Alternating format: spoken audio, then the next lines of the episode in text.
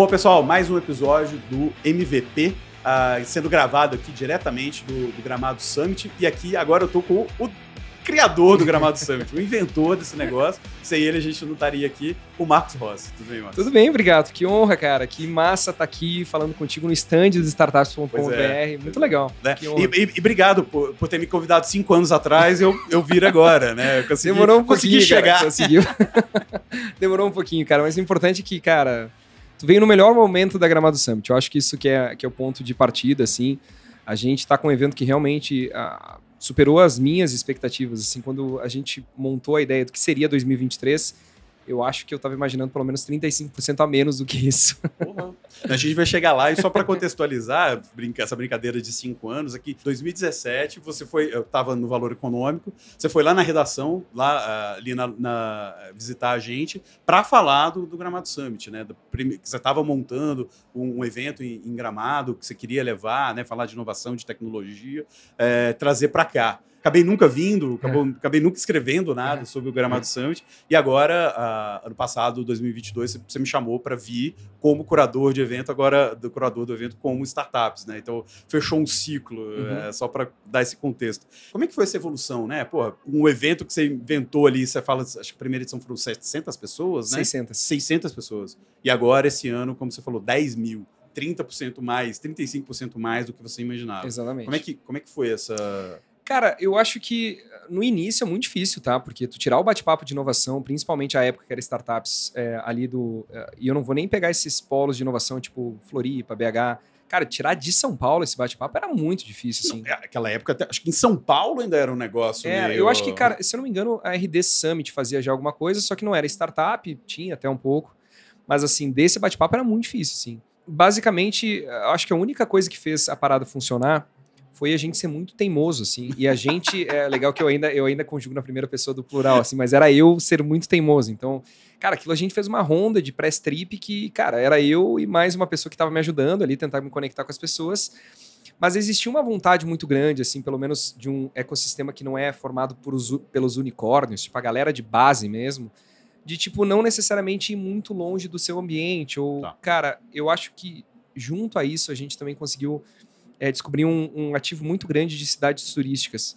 Que é se tu pegar, cara, e analisar como que é o cenário, o ecossistema de inovação, sei lá, do Pará, uhum. ele existe. Sim. E aí, para tu fazer um evento que vai trazer o ecossistema do Pará para São Paulo, é um investimento alto, cara. Tu viajar do, do Pará para São Paulo é alto. É.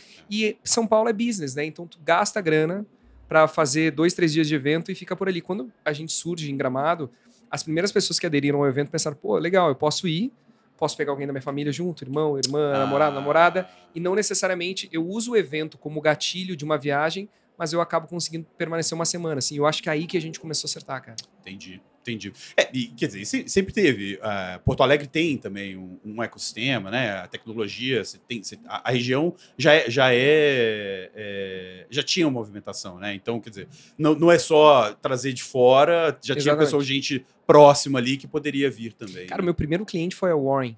Olha que doido, cara. Eu abri, bom, Warren hoje, acho que todo mundo conhece bem ali.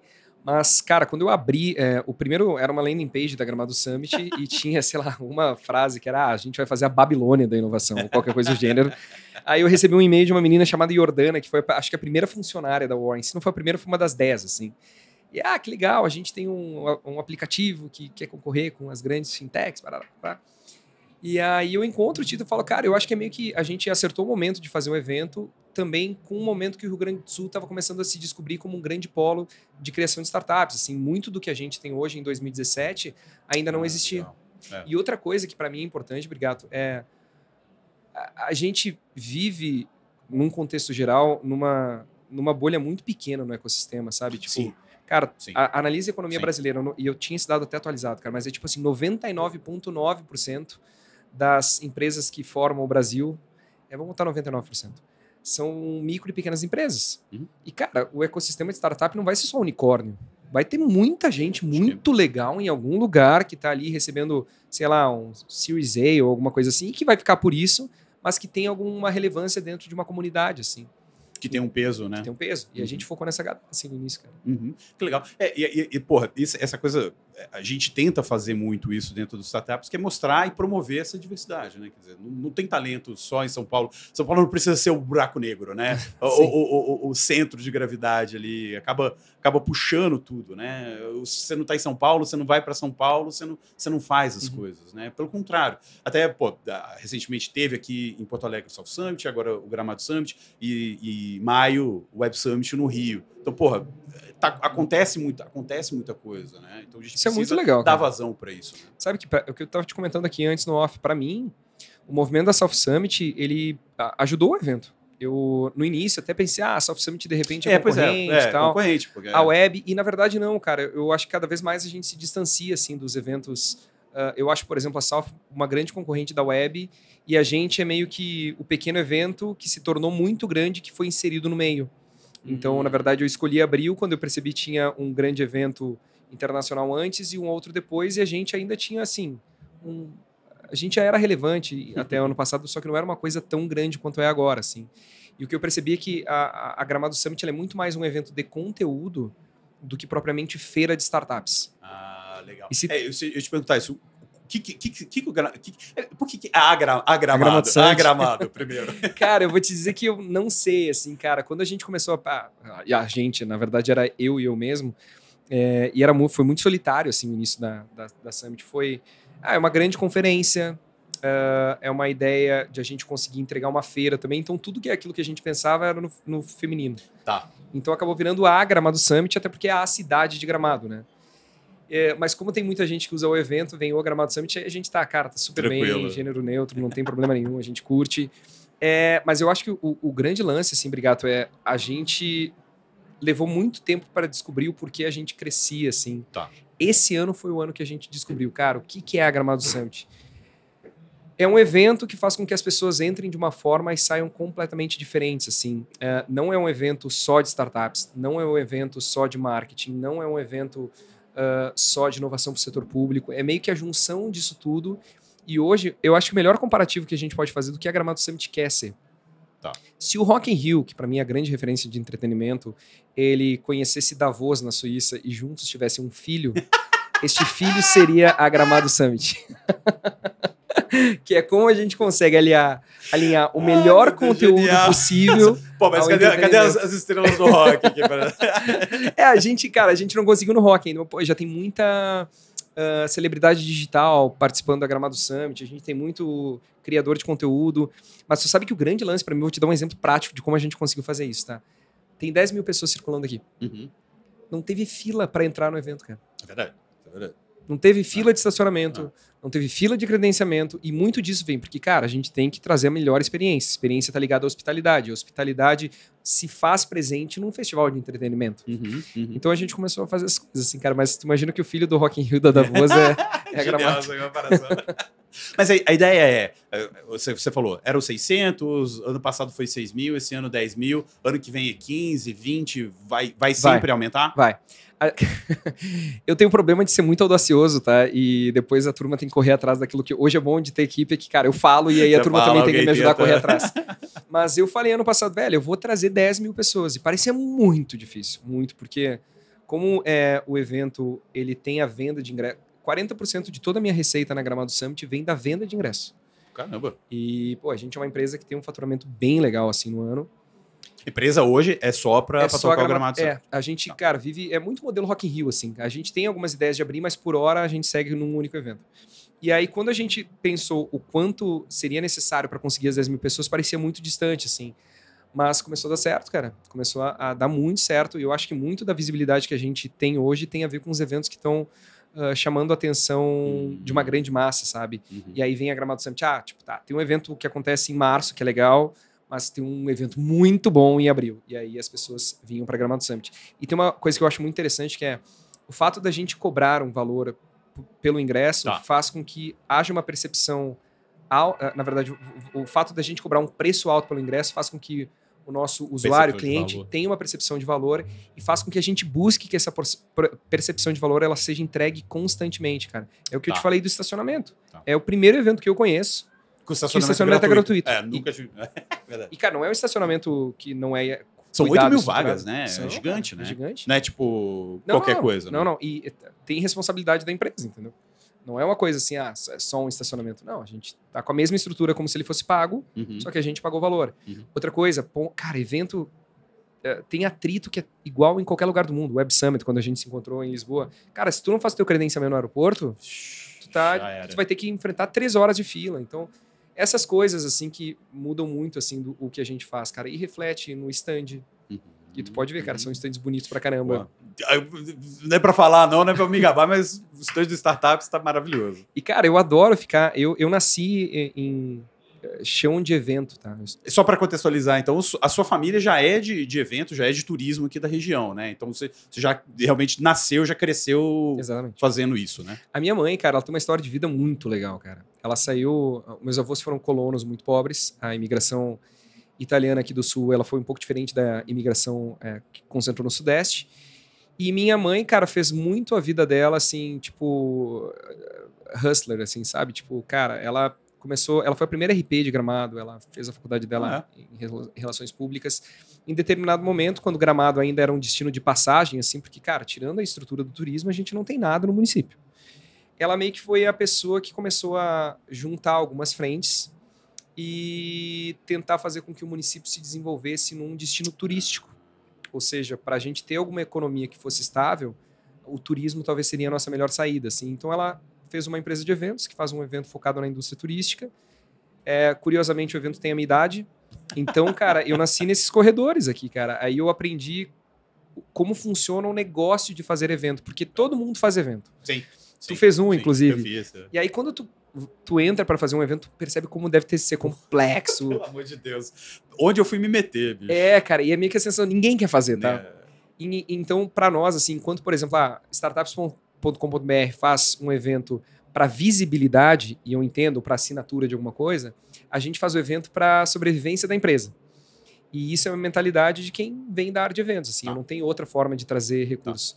E aí é legal, cara, daí dá esse tipo de resultado, assim, porque eu sei que para vocês, cara, quando tu chega num evento desse, tu vê um stand desses, Porra. Dá não, impacto, é, né? dá, dá um impacto danado. Não, e eu, pô, eu entendo perfeitamente, porque eu também, é, é o nosso, nosso trabalho aqui no Startups, o conteúdo já é o, já é a- a- o produto, né? Exatamente. Geralmente você tem essa estratégia de conteúdo que é o topo de funil para o cara ir lá e você vender um, um curso, uma mentoria, um negócio assim. Não, cara, meu, meu produto já é o conteúdo, Exato. né? Então, assim, é, é, é, e, e a gente tem que mos- mostrar isso, esse valor que o próprio conteúdo já tem, né? Então, Perfeito. essa, essa entrega é. É é- é Cara, e acontece com o VTEX Day, acontece com ah, a própria RD Summit. Tipo, a RD é um evento gigante. Gigante. Eu É. admiro muito Até a RD. saiu de, de Floripa porque não aguentava mais. Exatamente. São Paulo, Cara, eu né? admiro muito tanto a RD quanto a VTEX Day, mas são eventos que, na sua essência, eles servem para a empresa conseguir fazer uma captação maior de clientes, é, ou da VTEX ou da RD Station. A gente não, cara, eu não tenho muita saída. Então a minha saída é vender ingresso, vender patrocínio e fazer com que meu patrocinador ano que vem queira estar aqui de novo.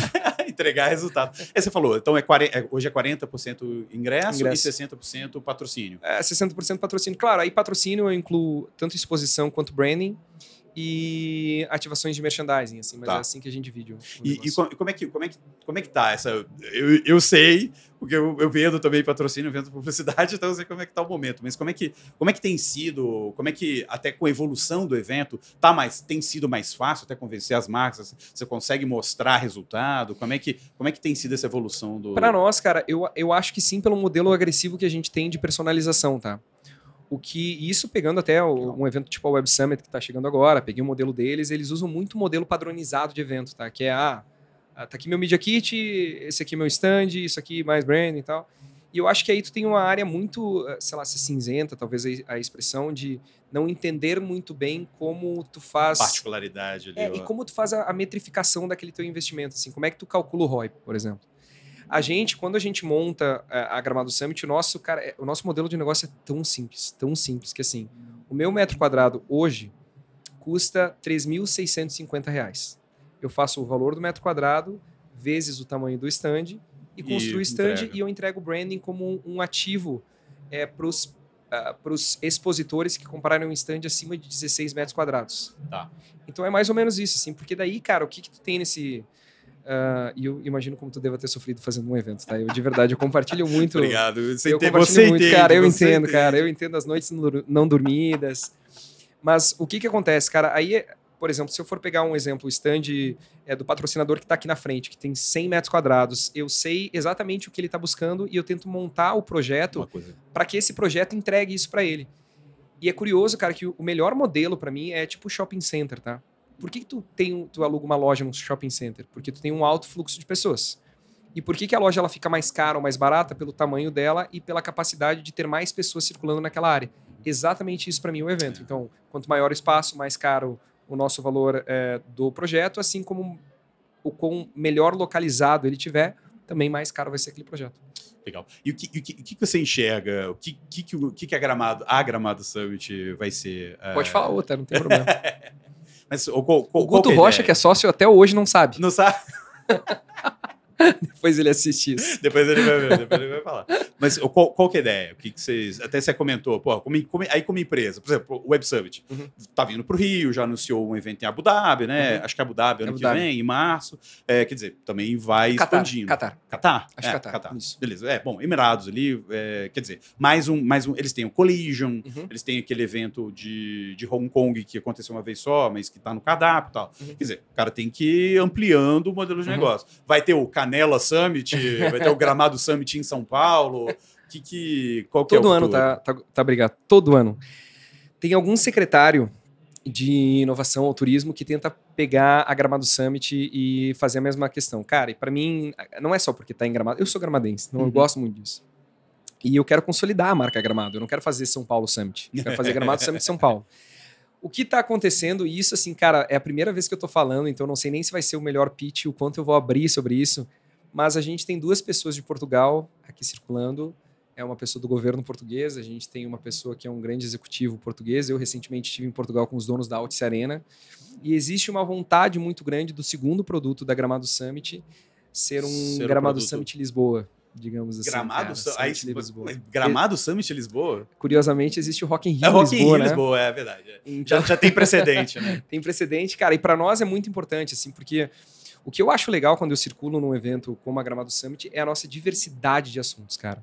Tipo, tu vai ter assunto de creator economy, tu vai ter emerging giants, tu vai ter muito assunto que é muito legal, é, que não necessariamente eu quero furar a bolha do ecossistema. Eu, eu não quero fazer um evento para ecossistema, eu quero ir além do ecossistema. Legal.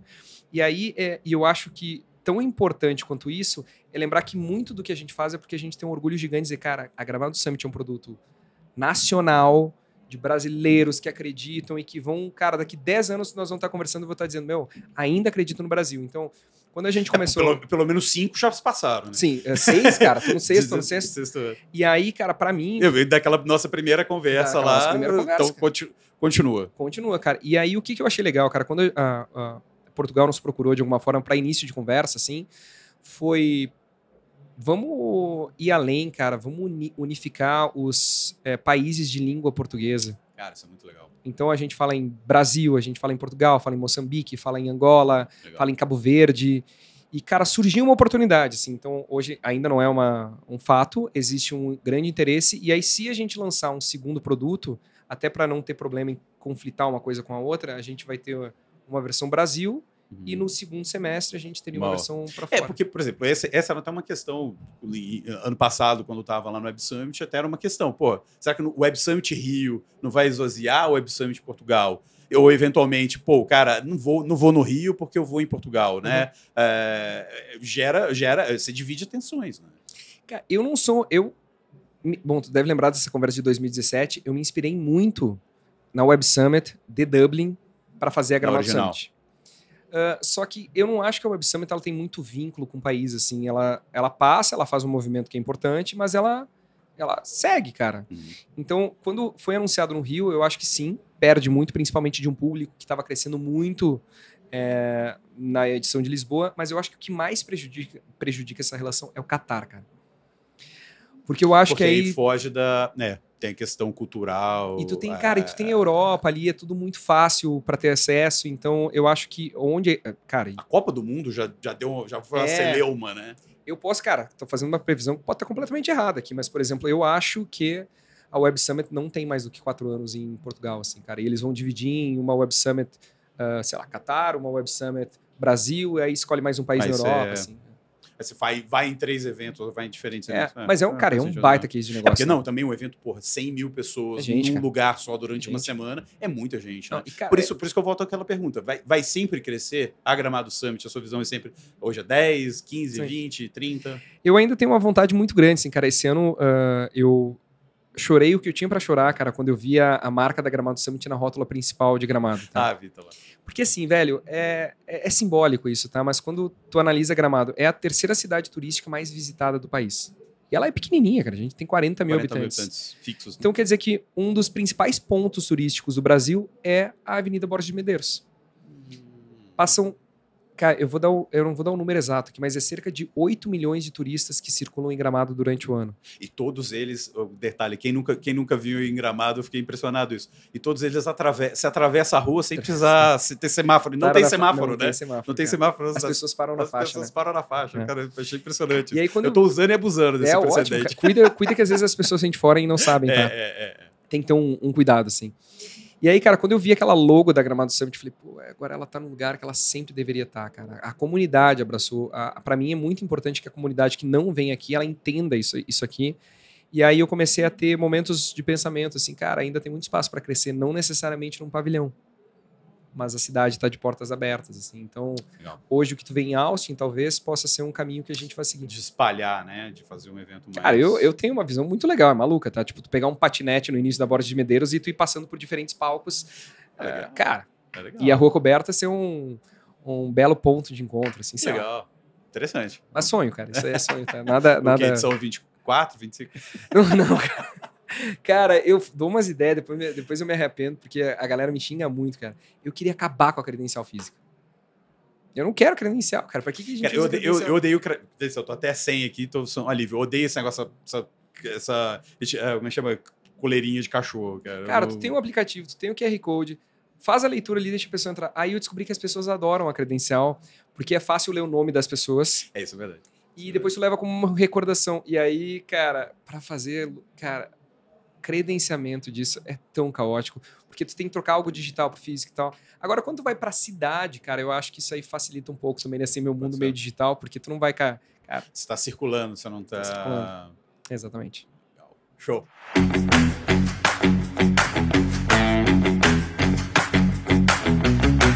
Obrigado, Marcos. Valeu, pelo papo. obrigado, obrigado pelo papo, valeu, uma honra.